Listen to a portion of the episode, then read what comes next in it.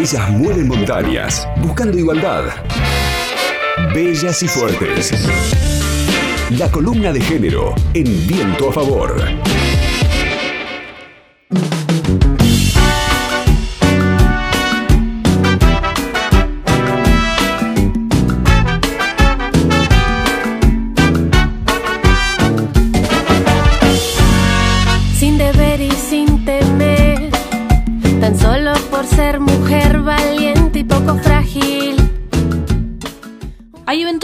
Que marcaron la conquista de los derechos de las mujeres que a veces quedan en el olvido. Y la difusión del feminismo desde hace pocos años a veces es engañosa y hasta olvidadiza respecto a la presencia que el feminismo tuvo en nuestro país hace 10, 20, 50, 90 y hasta más de 100 años atrás. Está claro que los feminismos fueron tomando diversas formas a lo largo de los años, pero están presentes desde hace tiempo, ¿no? El feminismo no nació en el año 2015 con el Ni Una Menos y no nació tampoco en el 2018 con el debate por el aborto legal en el Congreso de la Nación. Claramente no estoy diciendo nada nuevo, pero hoy me parece importante señalarlo. Seguramente recordarán el mes pasado, y si no les cuento a continuación, que circuló la famosa carta de una soldado, una mujer soldado del ejército, que escribió un texto porque habían circulado ciertos rumores de que se iban a modificar las letras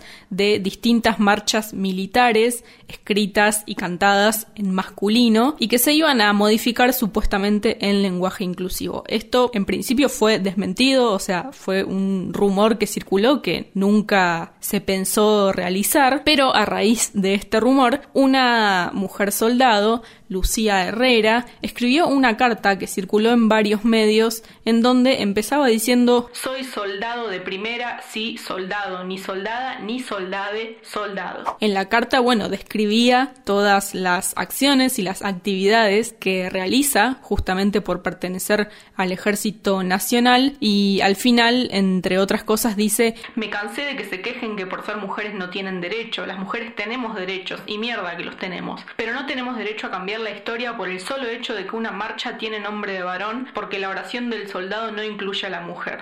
Y a los pocos días de que se viralizara esta carta de Lucía, una escritora y activista feminista de nuestro país le respondió. Ella es Cecilia Solá y, entre otras cosas, le escribió una carta a Lucía, que también eh, se difundió, aunque con menor repercusión, y entre otras cosas le dijo Estimada Lucía, usted se define soldado, ni soldada ni soldade, y está usted en todo su derecho. Ese derecho, estimada Lucía, se lo dio el feminismo. Seguramente no ignora que hasta 1995 las mujeres no podíamos ser soldados, ni soldadas, ni soldades, y la presencia femenina en el ejército, ese ejército que usted ama, estaba restringida al área de servicio. Dice usted, Lucía, que tuvo suerte, y yo me permito disentir sentir Usted no tuvo suerte. Usted está disfrutando del derecho de ejercer la profesión que le gusta, y ese derecho no es mérito suyo, sino de las feministas que en el 2013 lograron la resolución 114 que permite mujeres en la infantería y en la caballería, espacios que estaban vedados, aunque desde el 1997 las mujeres podíamos incorporarnos a las escuelas de formación de oficiales y suboficiales en las amas de apoyo de combate y apoyo de fuego. Sin las feministas, soldado Lucía, a usted jamás le hubieran permitido tirar con un cañón. La carta de la soldado Lucía cosechó innumerables festejos por parte de buena parte de la sociedad que para mí no son más que odiadores seriales que ven cualquier oportunidad para defenestrar al feminismo, ¿no? Y si el discurso encima de una mujer le sirve como excusa, obviamente es mucho mejor. Acá el tema no tiene que ver en absoluto con el tema del lenguaje inclusivo, ya hemos hablado del lenguaje inclusivo, cosa que la verdad todavía me genera mucha intriga, la gente que se enerva cuando escucha hablar sobre toda la juventud con la E, pero bueno, como decía, esto no viene tan al caso. El punto igualmente sí es que en estos intercambios de cartas que les sinteticé, se ve lo siguiente, ¿no? Una mujer criticando el lenguaje inclusivo, pero no solo eso, sino preguntándole al feminismo hasta dónde más va a llegar, ¿no? Como si el feminismo estuviera planteando salir a acuchillar a las personas que no usan la E. Y esta carta, por supuesto, y como decía anteriormente, es el puntapié también para que la gente, gran parte de la gente, porque sé también y soy consciente que a la mayoría de, de, la comunidad y de, y de la gente le incomoda esto de hablar con la E o escuchar a gente hasta, digamos, les parece ridículo, gracioso, cosa que está bien, puede ocurrir. Ahora, de ahí a odiar o a insultar o a defenestrar justamente a alguien que habla con la E, que además me parece lo más inocente del mundo, ahí sí me parece que eh, está el alerta, ¿no? Como decía, no son más que odiadores seriales, porque de última nadie los está obligando a, que hablen con la E y como decía, el feminismo no está planteando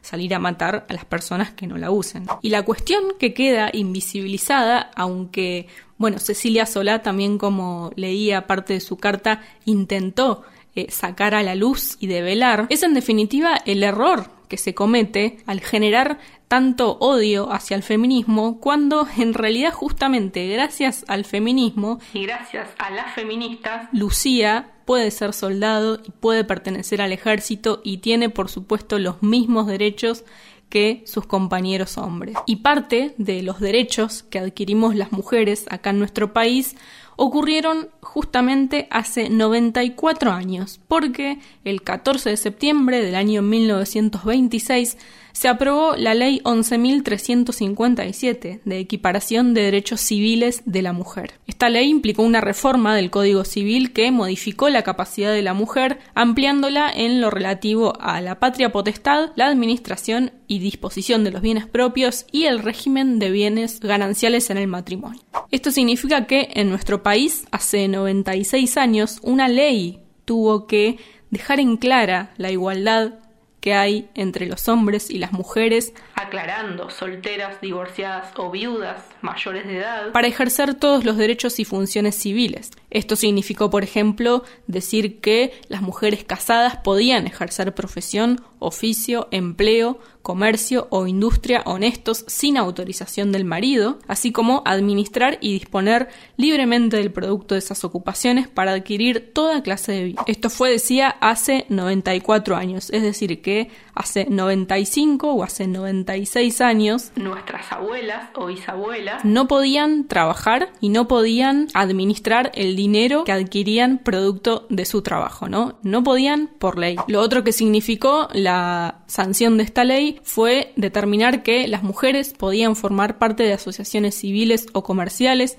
y de cooperativas, administrar y disponer a título oneroso de los bienes propios y de los que les correspondiesen en caso de separación judicial de bienes, presumiendo lógicamente que el marido tuviera el mandato para administrar los bienes de la mujer. También esta ley nos permitió aceptar una herencia con beneficio de inventario, estar en juicio por causas civiles o criminales, ser tutoras, curadoras, testigos en instrumentos públicos y aceptar donaciones. También esta ley dispuso que las madres naturales tenían derecho de patria potestad. Las mujeres casadas podían conservar la patria potestad de los hijos de un matrimonio anterior y podían administrar sus bienes sin que pasen a integrar la nueva sociedad conyugal. Lo que no involucró la ley fue la igualdad jurídica plena para las mujeres casadas, porque en el artículo 55 del Código Civil seguía definiéndose a las mujeres como incapaces de hecho y sujetas a la representación legal del marido. Hasta ese momento, el Código Civil de nuestro país, redactado por Dalmacio Vélez en 1869,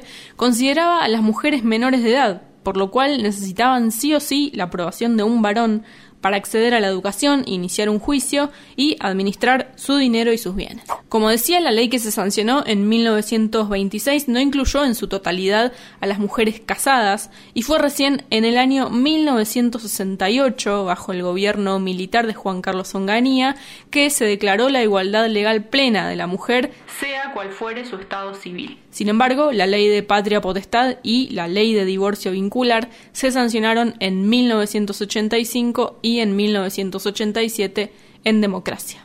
Hoy entonces hicimos un poco de memoria feminista porque este 14 de septiembre se cumplieron 94 años de la sanción de la Ley de Equiparación de Derechos Civiles de la Mujer. Y como también le dijo la escritora Cecilia Solá a la soldado Lucía Herrera, otra vez me permito disentir con usted que dice que las mujeres no tenemos derecho a cambiar la historia. Se equivoca, estimada soldado Lucía, Usted, tan feliz de hacer lo que hace, es la prueba de que ya lo hemos cambiado y seguiremos haciéndolo. LU5 Podcast. Viento a favor.